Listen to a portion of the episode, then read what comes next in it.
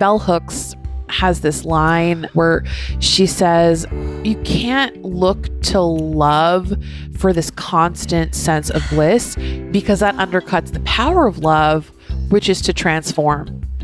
And I always think that for me, like, I'm like, that's what love is.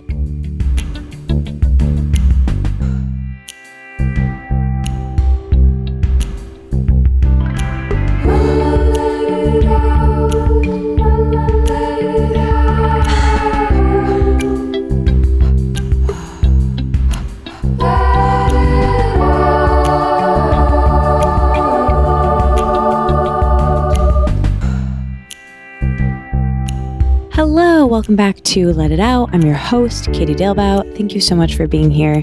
This week, I speak to Virgie Tovar, who is an author, activist, and one of the nation's leading experts and lecturers on fat discrimination and body image.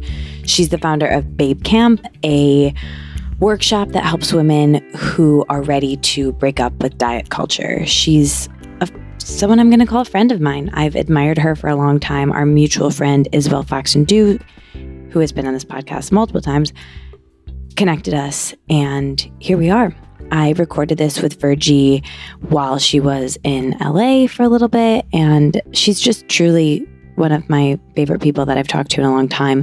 This episode's a little bit short because we had a time crunch on my end, but she's going to come back because I have a lot more to discuss with her. But we really get in there with style. We talk about feelings and connection and a lot of the work that she does with people. And we only scratch the surface, but this is a really important episode. And I really enjoy Virgie and the way she explains things. And just hearing her voice feels really nurturing to me. I really enjoyed listening back to this episode. So enjoy. And in the meantime, I just want to remind everyone briefly, very briefly, I will keep this tight.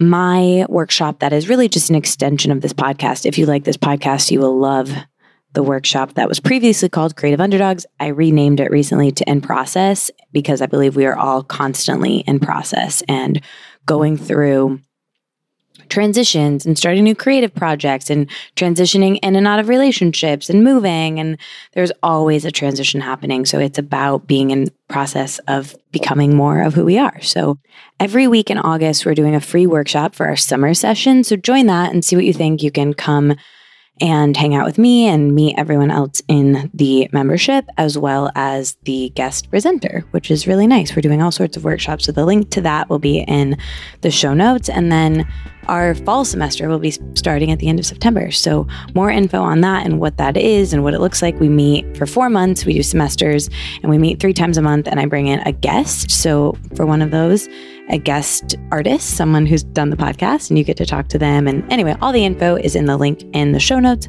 Thank you so much for being here, and I will speak to you at the end. Enjoy my conversation with Virgie Tovar. I'm so happy to be here with you. Thank you for doing this, Virgie. Oh my God, my pleasure. You are so sparkly. You're mm. someone I think of in my mind as like this like blooming flower of a person Oh. And you're smart, obviously, and so beautiful inside and out and fun to be. You're very fun. And I've admired you and your work for a really long time. And then Mm. now, more recently, getting to know you as a person and a friend has just been a really real thrill for me. Mm, And thank I'm you. so happy you exist and I get to know you and have you on the show. Thank you. And full transparency to the to the others here with us, we have been chatting for like an hour and a half. Yes. And like really had to like pull ourselves into doing this particular chat. Yes, like we talked about trauma, family, dating. We had some boozy pineapple. Uh-huh. You just douse pineapple Yeah. in in uh, tequila and it's delicious. yeah, I'd never had that before and I am um shook. yes, it's a good one. I am not the same. Well, okay. So when we had lunch with our dear friend Isabel Foxen Dew, at, um, guest of the show several times, you told me a question that you like to ask people. And I don't know if you even remember telling me this, but I'm going to turn it around on you. Yes. Where you said, What are you most excited about right now? yes, I love that question. I've literally started to I've started to have that question. I've started to look for that question in new professional collaborations. And in general, if it's a good, if it's like a really awesome collaborator, that's one of the first questions they ask. And I know that sounds kind of mm-hmm. wild, but I've just been, I've been noticing from all different corners of the world, people who don't even know each other. And like, I'm like, okay, this is a good sign. But I think to answer that question right now, a lot of things. Like, I think I'm someone who, like, I'm reading James Baldwin right now, and I think of him as someone who is such a fearless. I mean, obviously, he lived in a really racist country and a homophobic country. And I know that he, I mean, he talks about fear and he talks about terror, and, but I think of him as like having this really brave soul or something. Like he just couldn't fight his like his calling in life, you know? Like he was so so I mean, I think reading him has been exciting to me because I feel like every time I read him, he I feel encouraged to be brave um, and to go with my instincts on what I see um, when I see people. So I'm excited about that. I mean, I'm excited about like flowers. I've been doing a lot of this stuff. Um, like I've been calling it botanical body positivity, where I kind of look to nature to find my body. You know, like I, I look to nature and I'm like, oh, that's what my inner thigh looks like, or oh, that's what my like armpit hair looks like. That cactus needle looks like my armpit hair. Whoa, or whatever. that's really cool. totally. And so I just feel like it's it's made so much room to see myself mirrored in nature. And like that's kind of to me, that's like the height of like body acceptance, body liberation is like being able to feel mirrored all the time is like the height of that for me. So it's been exciting interrogating my relationship to plants and getting closer to them and seeing them as an extension of me and stuff like that. I have two baby dwarf rabbits. So I'm really excited about being a fur mom. I was so afraid to be a fur parent because I was like, I literally, before I had them, I had been the mom to a tiny cactus for like five years. And I was like, it was so intimidating just to get that cactus. As someone who has a lot of trauma, like from childhood, like for me, it manifests in this terror of like being responsible for another life, even if it's a cactus life. Yeah. And so it took so much bravery to just get this tiny cactus named that he named later became named Lumpy. And he's still in my house, my apartment in San Francisco but yeah, jumping into being a fur mom was so terrifying. Like my partner was like, "Hey, why don't we get a dog?" I was like, "No, maybe a cat." No, and then he kind of like got an in betweeny with a bunny. Mm-hmm. It's like mm-hmm. a rabbit feels like less commitment than a dog or a cat. They're quiet, you know. You they're like, walk there. Yes, and I was really scared, but I felt like I had not created a line of defense in my mind against a rabbit, so he kind of bamboozled me a little bit. And then he's like, "Let's just go see." Some some, you know, like no commitment. And the minute I saw these like little tiny baby dwarf rabbits that were like fur balls with ears, like literally a cotton ball with an ear with ears. I was like, we have to take them home. And so they're like a little, they're almost a year old now. And they're two girls, John Candy and Lulu. And it's so exciting to like watch their personalities and so that's exciting to me. And i don't know like I've, i'm in la right now. I've been here for a couple of weeks and I am excited by the fashion, like essentially the underbutts, the underboob, the underboob, the like long nails, you know, I'm like 100% here for it. And in San Francisco, there's a lot of linen and androgyny. That's kind of like the vibe there. Um, so I've come out of like, you know, choppy bangs, top knot, button down linen crop top, high waisted jeans, clogs. Like that's what you wear when you're like a creative woman entrepreneur in San Francisco. And so coming here and just being like, oh my my God, I need to show up. Like coming here with these clogs and these fucking linen tops. Like, no, girl, this is not enough. So I, so I like went shopping and bought some like, you know, I mean, some like, some crocheted see-through holy bodysuits and dresses and started just going out with like my underwear visible and I was like I'm doing this I'm going hard so. okay well first of all I love all of all of this and mm. your rabbits on adorable.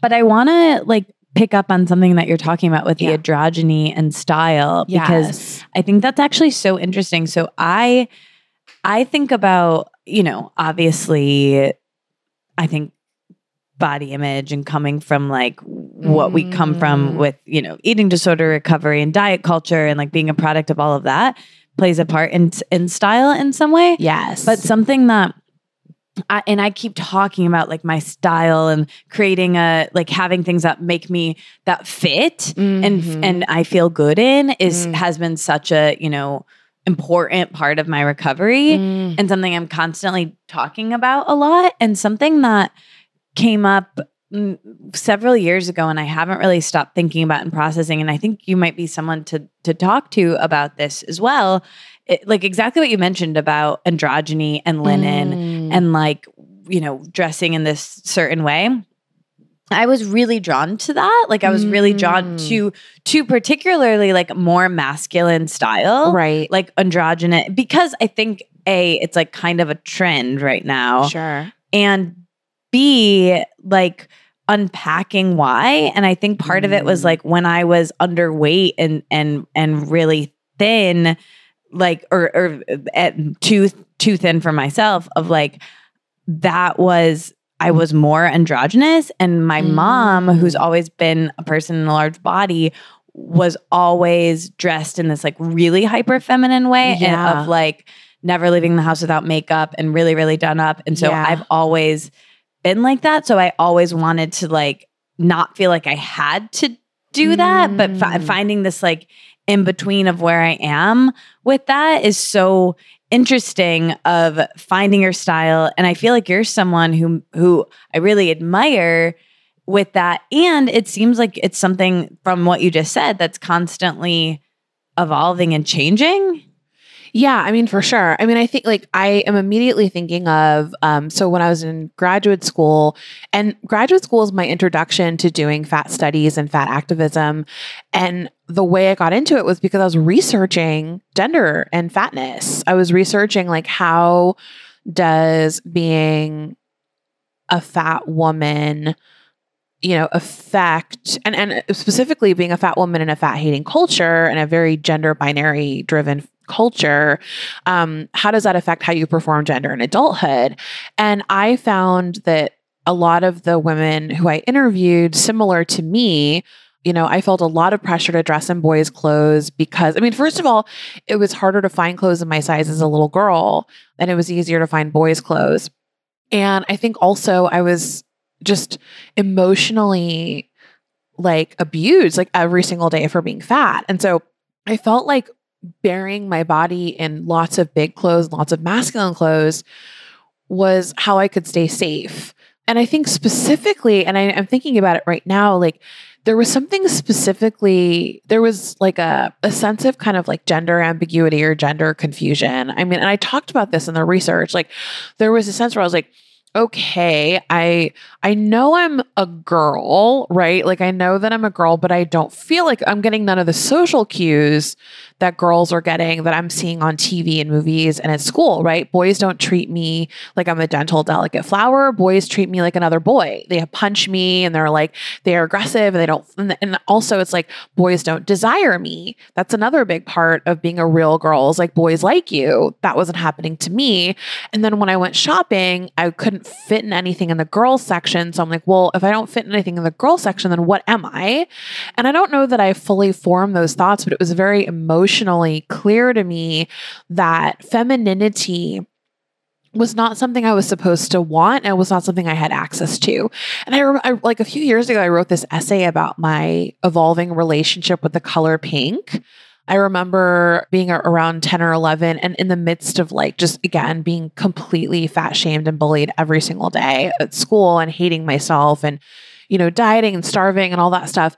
My mom suggested that I like buy this pink thing and I was so angry at her. I remember screaming at her like I'm not allowed to wear pink, right? And I think going from that sense of I'm not allowed to exist and like masculinity feels, though it doesn't feel right, it feels safer. Like I'm not supposed to make a claim to femininity because it's almost like perverted. Like I got this sense from the boys in my school that like for me to claim that I was feminine was almost to like, it was almost like offensive to them. You know, like I wasn't allowed to be that because real women were women they wanted to marry and date and all that stuff. And I just wasn't that.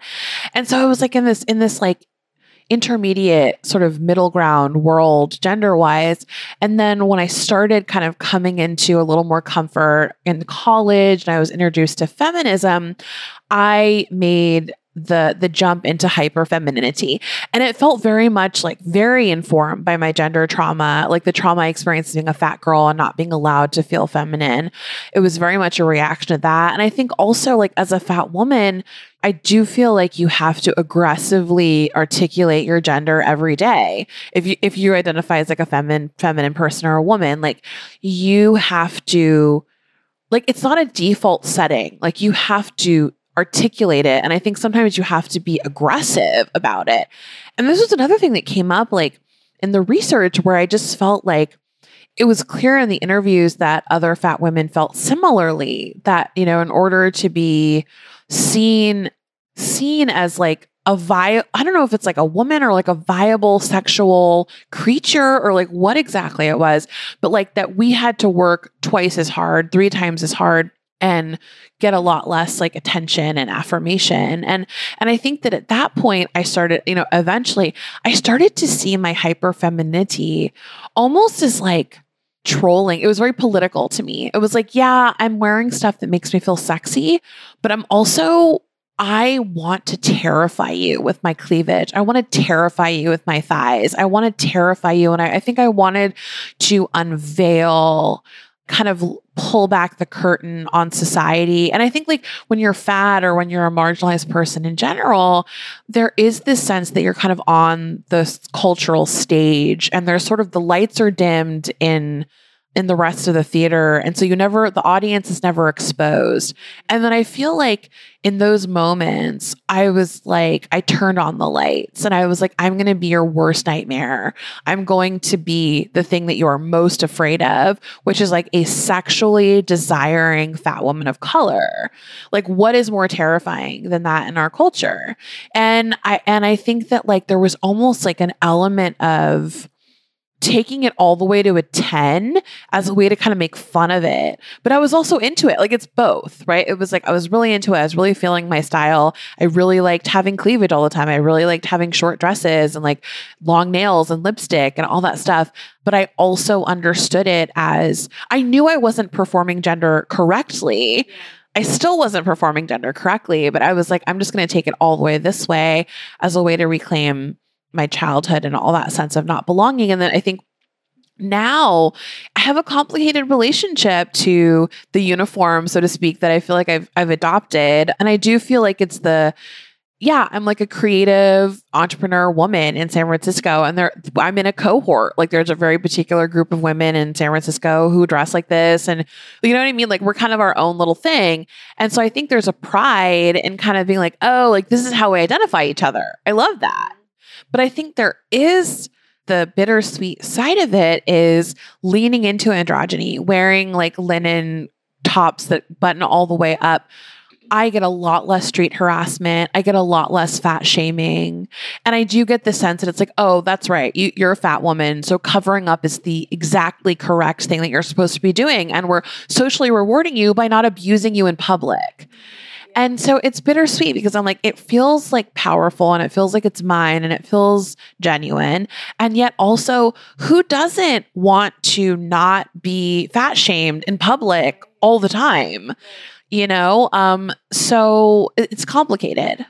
I'd love to get into we got right into it, which is great, but I'd love to talk to you about what you were like when you were a kid and then, you know, 5 years old, you said that your fat phobia internalized fat phobia began and that's pretty standard. And i would love if you could like give us we've talked about fat phobia on the show a little refresher of of defining it and what your experience was. And i you know i've heard you say that fat activism has its roots in the 1960s if you could talk a little bit more about that like bringing us up to grad school and how you went from your experience to making it part of your work yeah, I mean, fat phobia is a form of bigotry that says that fat people are inferior. and intellectually, physically, morally, in every conceivable way. And it manifests in a lot of different ways, right? Like I think like it manifests in in media, like how fat people are represented. For the most part, fat people are villains or they're either hypersexual or they're completely asexual they're always eating, they're always trying to lose weight. It's like this, they always hate themselves. Or they're doing strange, unusual acts of bravado that are funny because a fat person's not supposed to do that. And so it's just it, all of it and all of its manifestations is about indicating that fat people are on the outside of society. And another other ways that it manifests are medical discrimination. Like doctors tend to think that higher weight patients are less concerned about their health. They're less likely to be given like pain medication or mental health, you know, help support.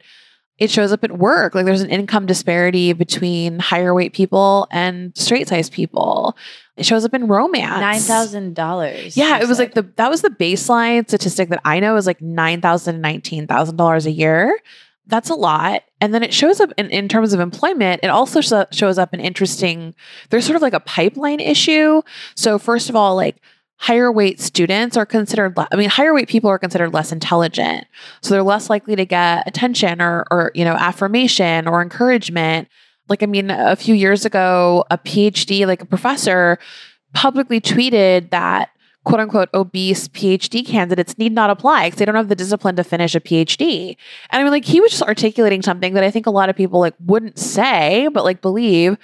And then when you get into the workplace, higher weight people are pushed and, and funneled into lower paying not client facing jobs and then people are funneled into client facing jobs and, and i think there's again there's there's all these like interesting twists and turns when you think about what this what the oppression looks like but there's this trope that higher weight people are lazy. In fact, higher weight people are more likely to have physically laborious care based jobs than thin people who are, again, client facing jobs or desk jobs.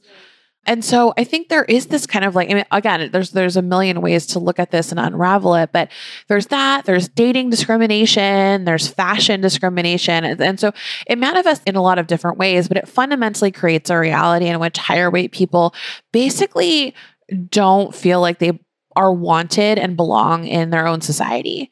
And I learned as a as a fat kid that there was something wrong with me that I had an uncontrollable relationship to food, and that was what made me fat.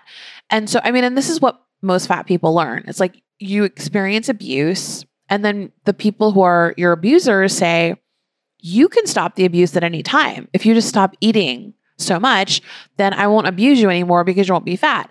And I mean, again, because I had no alternative reality, I didn't know that all of this is unscientific. There's no there's no basis in data. And I did not know at that time that thin people don't understand that they're just genetically likelier to be thin. And a fat person is just like genetic. I mean, the same way that's like some people just have black hair and some people don't have that hair. So I didn't understand that thin people, because of bigotry, believe and the otherization of fatness they take whatever their experience is and they're like, what would I have to do as a naturally thin person to become that size? So they create a mythology of what that looks like. And obviously, you've got media all the way showing you that all fat people do is eat hamburgers and get food all over their shirt, right? When statistically, we know from data that fat people and thin people don't eat significantly differently. We also know that higher weight people are like I don't know if they're more likely to have an eating disorder, but like are at least just as likely to have an eating disorder that is hidden because even our medical establishment like basically says that you don't have an eating disorder unless you're a thin person. Certainly you can't have anorexia or something like that. So there's all of that that kind of creates like the reality that I stepped into. And I really blamed myself. And of course, that led to starvation and dieting, which I thought was all healthy because everyone told me that it was healthy. No matter what, no matter how I lost weight, it was always better, in everyone's opinion, that I be as thin as possible. So, you know, I'm like starving myself at 11 years old, and my doctor's like, whatever you're doing, keep it up. no questions about why an 11 year old is like rapidly losing weight. And that's really a problem. So I'm like in this reality. And of course, there's kind of the ripple effects, the fallout, right? Like we know that higher weight women are less likely to advocate for condoms. And I was in that statistic. I was like a person who I, you know, sexual debut happened. I felt like I immediately had to turn to adult men because I had only ever experienced abuse by boys my age. So my first experiences dating and having sex were like with men who were like in their late 30s and 40s as a 17 year old. And I mean, like, I think that there were, I mean, on the one hand, right, there's complexity to that. Like, I had a lot of experiences that shaped who I am today, but like the morality of that is clearly off, you know? So, anyway, all of that. And then once I was in, once I hit graduate school, I just sort of, I had been introduced to feminism. I was already doing anti racist work. I was politicized around a lot of things around my gender, around my race, around economics, all kinds of things. But there, in the middle, in the midst of all of it, there was no critique of fat phobia. None. It was like even feminists overall believe that fatness is basically an illness that needs to be like solved or cured. There's no critical engagement with the science there's no critical engagement with the fact that like diets destroy people's health and their lives. They don't do anything positive. And the fact that like being fat is a totally natural part of being a person. Like it's totally fine to be fat, you know? And like if your body was meant to be fat, like that's exactly what your body is supposed to do. But I didn't know any of that. And so I'm kind of just like, you know, I'm inter- I'm interested in studying fat bigotry, right? I'm interested in, in studying how being fat affects your life. And I just stumbled upon fat activism. And it's just like the most incredible thing. And they were like, they gave me the language, all the language I'm you know sharing with you. They gave me the language understand my experience. They told me I never had a diet again. They told me there's nothing wrong with being fat. And they told me that I could live a life of like dignity and fun and joy at my size. And I had never heard that. I had never heard that. And so it just completely blew my mind and changed my life. And I think to get a little bit into the history, fat activism did begin in the 60s. So it kind of started with NAAFA, uh, the founding of NAAFA, the National Association to Advance Fat Acceptance, in 1969. It was founded, and then there were chapters all over the country. And quickly, within a couple of years, maybe even just one year, a chapter emerged, I think in California, but it might have been in New York, of a slightly more radical variety, right? Because NAAFA's whole goal was integration, right? To get thin people to accept fat people. And this chapter was like, I don't need acceptance from from thin people because that automatically presumes that they can give me that and that they're better than me. And I don't accept that. So you don't need to accept me. I don't want your acceptance. I want freedom, which is something that, you know, another person can't give another person. They, like, you know what I mean? So and immediately, sort of NAAFA, I guess NAAFA caught wind of their radical anti assimilationist views and were like, you guys need to rein it in. And they were like, actually, we don't. We're going to become our own thing. And so they broke off and became the Fat Underground. They decided to call themselves a Fat Underground. It was people who were in the radical therapy movement, which at that time was a movement that was saying, because uh, traditional psychotherapy was like, you're a patient, you're deviated, you have to like be brought back into society. We're going to do electroshock therapy on you or do talk therapy with the presumption that we're going to cure you, quote unquote, of being gay or being mentally ill or what, you know, any number of things, right? The idea was that patients were deviated normal people and that through therapy you could turn them into quote unquote normal people. And radical therapy was like, no, we live in a society that's homophobic, that has a prison industrial complex, that's sexist, right? And so like we cannot treat patients in a vacuum. We have to recognize like if you're queer, right? Like and you live in a in a homophobic society, of course you're going to have issues. And so I think there were like they were bringing this totally amazing liberationist view to therapy and they also were fat activists right? And i think and then and then i think very again all happening very very quickly right? Like i think that certainly the movement had at that time like the the sort of the fat underground were a lot of queer women and there were a lot of jewish queer women. So they were very like the the ideology was very informed by like having survived the holocaust. There was a lot of referencing to fat phobia as genocide so that like the the the framework of early fat activism that was sort of more radical used the framework of the holocaust kind of you know and and i think jewish feminism. But Anyway, the fact that it was like a very queer movement, I think really gives the texture essentially like what we now know of as body positivity came from that place. Like, and I think what's fascinating is like when, you know, I was introduced to this in like 2010 and it was still a queer movement. And in general, straight people weren't doing fat activism. It was an anti assimilationist, unapologetic, like very queer aesthetic, very queer politic, like the crop top, like kind of like the, aggr- like the, the aggressive confirmation of sexuality, the like, the just the, the refusal to apologize, right? The refusal to like tone it down, right? The refusal to be willing to accept acceptance those are all queer frameworks. And I think what's fascinating is now we're in like body positivity slash fatic, whatever we're doing now, like especially on social media.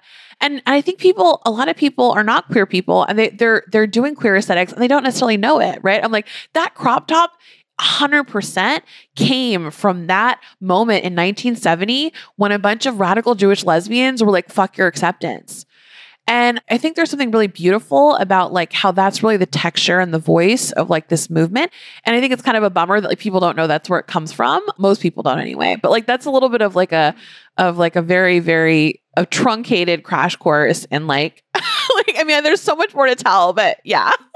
Wow. I've never gotten that deep into the history of yeah. of this. That's really fascinating. God, and I'm just so happy that it exists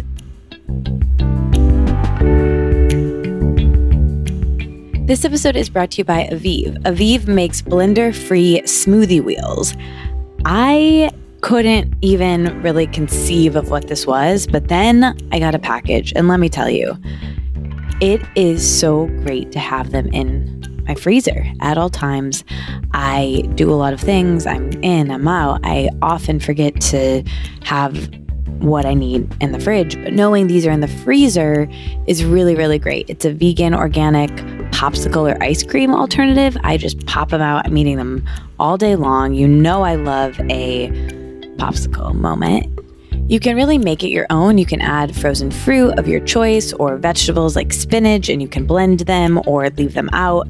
What makes Evive so special is that they have these delicious plant based breakfast solutions, high quality ingredients, organic fruits and vegetables, superfoods. They're plant based, protein rich in every single smoothie. No added sugar, no artificial flavors or preservatives. They're gluten free, non GMO, certified organic, vegan, free shipping. And it's really easy. All you do to prepare your blender free smoothie is run the smoothie wheel underwater for a few seconds, pop the cubes in a mason jar, cover the cubes with your favorite liquid. So, water, juice, plant based milk, regular milk, whatever you like, and let it melt for about 20 minutes and shake. I don't even really do that. I just kind of like eat them as is, or I'll, you know, maybe do a version of that, but I don't, maybe it's just so hot here. I don't need to wait 20 minutes. You can just place your order, pick between 12, 24, or 36 in a box. Select your favorite smoothies. There's so many different options. There's a yen one. The names are nice. They, they all taste so good. Select your favorite smoothies, pick your desired delivery and frequency, and that's it. Their online smoothie subscription is completely customizable and commitment free, which is nice. So go to evivenutrition.com. That's E V I V E nutrition.com. And at checkout, enter the code Let It Out 20 for 20% off your first order. I really can't speak more highly of this brand. It's really, really been wonderful for me. This week's episode is brought to you by Northwest Cherry Growers. I am so excited about this sponsor. My summer sure would not be complete without cherries. Northwest Cherry Growers. That's right. This episode is brought to you by the sweet summertime fruit Northwest cherries. Beyond their crisp, juicy flavor, deep red color, sweet cherries pack an abundance of nutritional benefits to support your health year round. Research shows that sweet cherries have a positive effect on inflammation, blood pressure, heart disease, diabetes, cognitive function, even sleep. Do yourself a favor and add sweet cherries to your shopping list today. Now available online and in grocery stores nationwide. Tis the season for cherries. Visit nwcherries.com slash sweet health to learn more. That's nwcherries.com slash sweet health to learn more. This week's episode is brought to you by Glamnetic. I am so excited about this. So, I tried false lashes when I was in high school for the prom, and I'm pretty sure with the glue, I pulled out mm, pretty much all of my lashes from that. So, this company makes a product that is so cool. You can get rid of the lash glue for good when you want to wear false lashes. What's really cool about this product is that you'll never have to show up late because you're trying to put in your lashes. Again, I don't really wear luxe fancy makeup often, but you know, I might start because these are, I think I am going to start, in fact. These are so easy to apply. It's so fun. And my friend Christine always talks about, you know, when she turned 30, she wanted to wear more glitter and actually like do more fun things with makeup. And I'm feeling the same way. And I think, especially after the pandemic, it feels good to get dressed up and try new things. And I think if you have an event or a wedding, Glamnetic magnetic lashes are for you. They are created to save you time and money. And these lashes are a real game changer. They've sold over 500,000 pairs of lashes in 2020. And I hopped on the train, gave them a go. They're really, really cool. And I think you're going to like them a lot. They make putting on lashes so easy. They're made to stay on all day and they get applied in a second. Lash glue doesn't stand a chance with these. I think it's just a way better way to use a product like this if you're going to use it. And it's more environmentally friendly. It takes under a minute to apply with no toxic glue, no struggle up to 60 uses per lash. So that's what makes it more eco friendly and wallet friendly.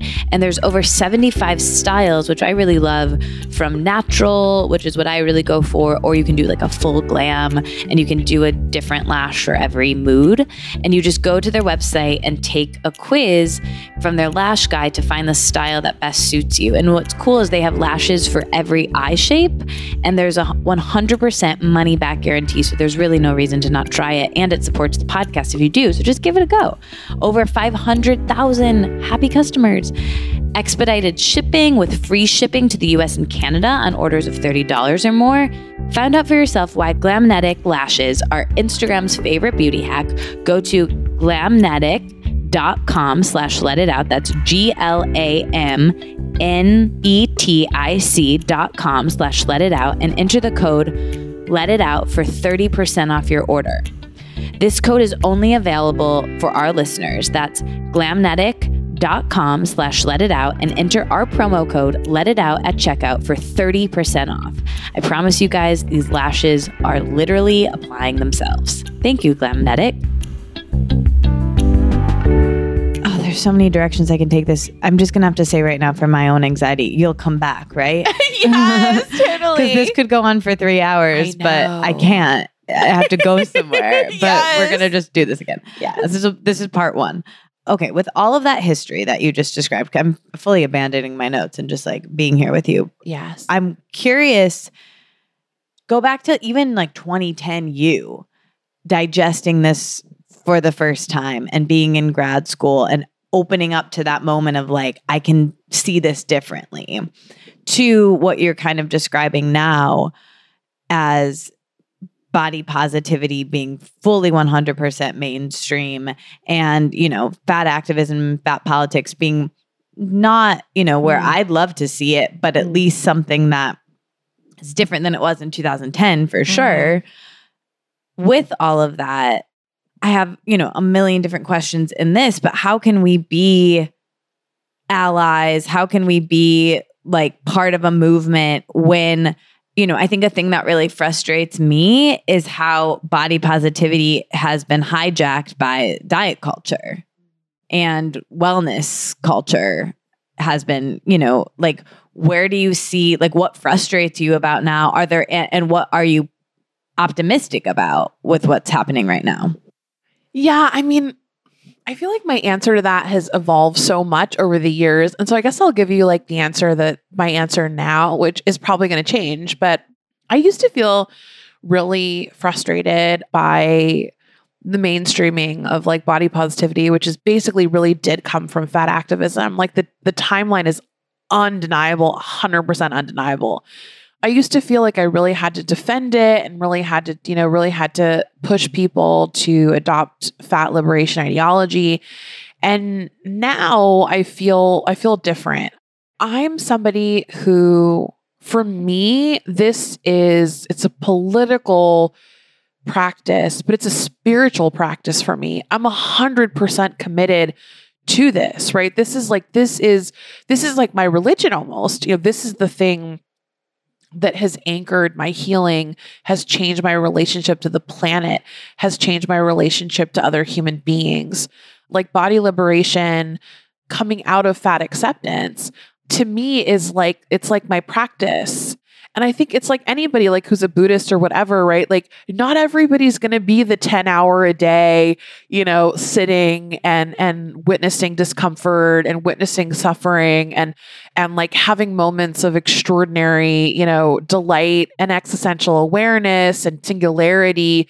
That's not everybody. And I think that in some ways, I'm like, oh, I wish I could give this gift to everyone because this feeling, not necessarily of, because I think a lot of people think body positivity, I think they think of it almost as like the fountain of youth, where it's like, it's this, I found this bliss giving thing. I'm, you know, I get to live my life and I get to feel good about myself and I get to eat what I want or whatever.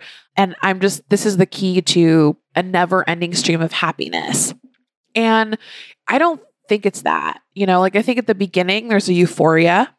Of course, like being told you can eat what you want, there's nothing wrong with your body. Those are like history changing realizations that we've now had as a culture. And of course, they're euphoric, you know, they are. But I think what's hard is like at the end of the day, there's so much to say, right? Like, I, I, guess for me, it's like happiness as we know it is a very Western, very American, very white concept. Like, I think this idea of feeling connected to everything, feeling connected to the natural world in all of its complexity, in the unfairness and the unpleasantness, as well as the euphoria and the joy. That's, I feel like I'm, that's what I feel. And, and like there's something very human about it. It's not necessarily like this nonstop bliss feeling. The last thing I guess I'm going to say in response to that maybe there's more than one more thing. But like one of the things I think about is like um like Bell Hooks has this line where she says you can't look to love for this constant sense of bliss because that undercuts the power of love, which is to transform. And I always think that for me, like, I'm like, that's what love is, right? That's a long term relationship. Like, yeah, it's intense. And like, this is what I'm talking about. It quickly goes into spirituality. And so it's frustrating for me. I'm more like, I feel kind of like if all you're looking for is, you know, a slogan, you're really missing out but I also understand, and I think this really is the last thing I'm going to say like, when you refuse to diet, a part of your relationship to society dies. It's like leaving your family. I mean, it's not it's not some tiny little throwaway thing. This is literally like hunger is the texture of femininity for as long back as we know Western civilization has existed, right? Like hunger, suffering, pain, as long as patriarchy has existed, that is what femininity has been. So when you are like, I will not be hungry, I will not hate myself, you are basically saying to the trajectory of patriarchal time, I will not do what you say. That is massive. And I think that like sometimes people can't quite grasp the enormity of it and they maybe they maybe like reduce the immensity of that decision by kind of calling it body positivity or whatever. And I think there is kind of a sense of like anybody who and you're right, like diet culture has absolutely co-opted body positivity. But like I think for anybody who kind of even takes the most basic tenets of body positivity, which is like I don't have to hate my body and I don't have to diet, right? Which I think is kind of like some core tenets. That is that is not nothing. Um, that is that is everything, right? Like to not diet is to is to commit an act of gender nonconformity. It's to stand against white supremacy. It's to stand against patriarchy, and it's it's terrifying. I think All that to say, I understand why some people, as joyous and amazing and transformative as I think the work certainly that I've done feels, I understand why some people are like, I can't do that or feel really scared to like look down the barrel of that. And and I, I think the more the more enmeshed in society, kind of the normal norm core society as we know it, the bigger risk it is to stand against it in any way. Right. It's like if you're if you're like fully right, like, like if you're fully in like a super like a I don't know I don't I don't even to get into the examples, but essentially right like the more your dreams and your life are attached to to to like norm core normalcy the harder it's going to be to make this call and or the bigger the transformation is going to be and, and I, again i understand why that's intimidating yeah and it, and it's like that your approach is gentle and understanding like the it does like isabel always talks about this of like uncertainty you know you're letting go Yeah. of the dream you're get letting like we all it takes so much surrender to like yeah we live in a world that's really mean to fat people. Yeah. like and i think the more we talk about it, like of course it's hard to stop dieting if we live in that world which we do. And you know like the piece that always gets me that that you didn't say before of like how i think it's 48 states someone can be if someone makes fun of you for being fat like there's no legal recourse is that right yeah well fat discrimination is legal in like 48 states Right. yeah Right. Like, the, I mean, the medical, but like, I always, you know, I, I always say the kind of the same ones of like, they don't make crash test dummies for people who have mo- that are mostly the size of people using the yes cars and stretchers. And like, when you say these out loud, like, I'm always trying to bring them up because it's like, I think so many people, especially if you're in a body that like is thin or thin passing and like not dieting too, and like a lot of people are, like you wouldn't even clock discrimination or how challenging it is. And I think people, you know, working to change their body or morph their body to society standards are a, a bit more aware, perhaps, but Mhm. also like, you know, it's all just so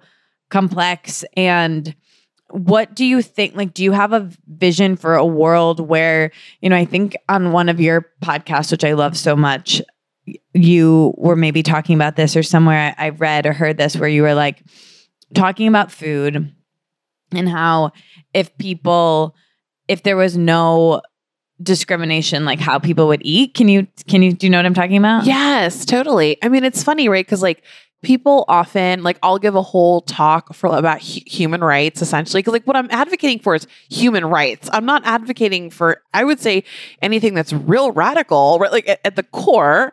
But anyway, so I'll give a whole talk on human rights and like you know how harmful diet culture is, how beneficial it is to accept yourself, and all these things. And then I'll get questions like, "Are you advocating that people just like eat hamburgers all day?" Right? And and I think what's so interesting is I'm like, it's only under diet culture that that kind of thinking seems anywhere near feasible. I'll give you like an example of a study that was done, and I, I'm always kind of I always feel kind of weird about citing the study because I worried that it that it sort of pathologizes eating a little bit, but I think it gives it's like a, a useful example. They did a study with dieters and non-dieters, and they gave everybody in the study two milkshakes. They were like, you have to finish two like 16 ounce milkshakes within this amount of time. And you know, that's right, like two 16 ounce milkshakes, that's a lot. Like even just thinking about it, I'm like, oh, that I can feel the tummy, the tummy stretching, and it wouldn't maybe be pleasant. what's the amount of time I don't know, maybe I, I don't even know if it was time bound, maybe an hour, let's just say. Okay. And then they asked everybody, they offered everyone a third milkshake. Everyone who was on a diet said yes. Everyone who wasn't on a diet said, I think I'm good with two milkshakes.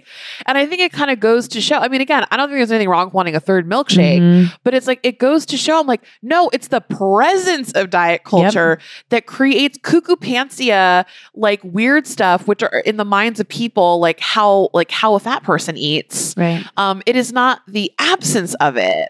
And I think people are really and again, like, and I think I want to talk, I want to take this moment to kind of talk about the connection between this is 100% colonialism, right? Like, and I'll tell you why. So what diet culture does, diet culture 100% comes from colonial thinking.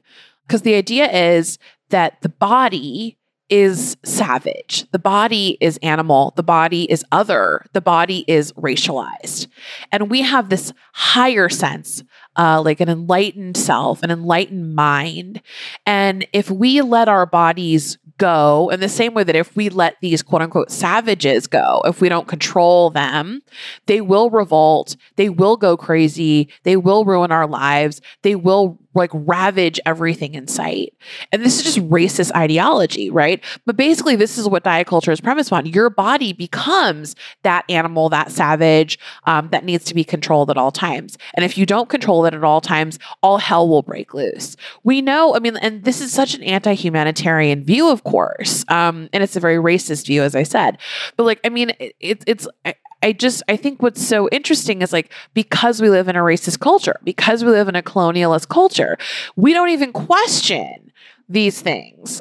At the end of the day, you actually can trust human beings, right? You actually can trust your body. Your body is not separate from you. It's not like an animal, quote unquote, as if that was a negative thing that needs to be controlled. It's a wise thing. It's an old thing. It has access to collective information for the duration of all human time, right? And beyond. And like that's what your body actually is. It is not a liability or uh, you know a beast that needs to be caged.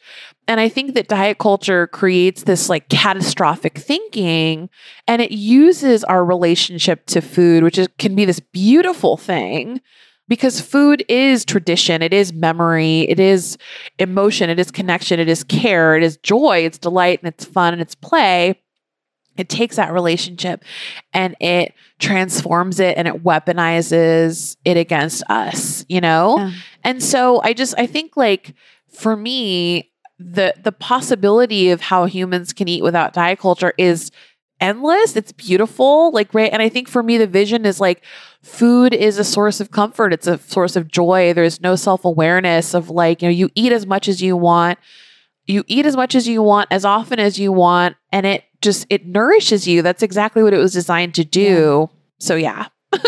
I mean, I think about this all the time in the sense of like, you know, exactly what you're saying. We have so few sensory pleasures. So to mm. deny one of them mm which you know we both did for too long yeah. you know i think is really and so many people will die still doing is yeah. really sad mm. especially when you put it that way and i always think about i'd never heard about that study before but i think about the minnesota starvation experiment mm, a lot yeah and yeah you know which we've talked about here before and people can can google but like just basically that like dieting fucks you up a lot which is what you yeah. know your work and isabel's work and you know a lot of people who have been really transformative to me talk about. And one thing that always sticks in my mind too, that's like related to this. I would love your thoughts on this too of like how dieters, t- something's like mistaked in their brain because, and I still have this for sure too, where like when you, I hope I'm articulating this properly, like for someone who's a, you know, quote unquote Ellyn Satter definition of normal eater, when they're sad, like don't want to eat or depressed. And then when you're a dieter, you like want to turn to food more for for comfort. Yeah. And that like get that gets switched, you know? Yeah. Yeah. And that's like another just like a, there's all these little intricate ways that like are imperceptible unless you like really get into it that are just like I for me it was just like one after the next after the next of like and then I think learning the more you learn about all of these things about diet culture then and learning about fat activism it's it's a lot. Yeah it's a lot. I mean i kind of want to share this story. I'm remembering like someone i worked with. It's such an amazing illustration of kind of what you and i are talking about so she uh, so a woman she had um, never never dieted like her whole life and then went just and then went to medical school and was just inundated by fat phobia was just essentially in the midst of medical school was terrified for her life because she wasn't restricting food. She was made to feel entirely intimidated for never having restricted food. So she started restricting food. And then all of a sudden, she started to do things that she'd never done before. Like she was, she said, for example, I've never baked an entire cake, tried to eat all of it, hated myself, threw it in the garbage, then ate it out of the garbage. And she was like, in the midst of my restriction brain, I couldn't understand that I had never done it before because I hadn't dieted before. And dieting actually literally creates a person who like eats cake out of the garbage. That's not something people who aren't in the midst of like Right. food restriction really do. I mean, again, I'm like, whatever. If you want to eat cake out of the garbage, no judgment here. I don't want to yuck your yum or anything. But I'm like, the the reason that it creates, I would say, somewhat unusual behavior is because it's harmful to your brain and your body is basically doing everything that it can to get food in your body, to get food inside of you. Yeah, uh, one other study that I want to share that that is somewhat recent. It came out of Scotland, but they were studying the effects of hunger on short-term decision making.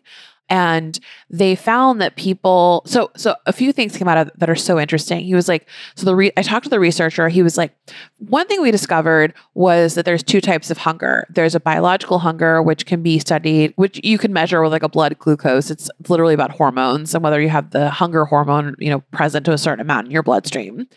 And there's like there's also a psychological hunger, which is subjective. So, you know, you could, for example, have no biological, physiological indication of hunger and still rate yourself as very hungry psychologically. And again, I think this is the reality of perhaps of, of I think dieters are often hungry and also psycho- both physically and psychologically hungry.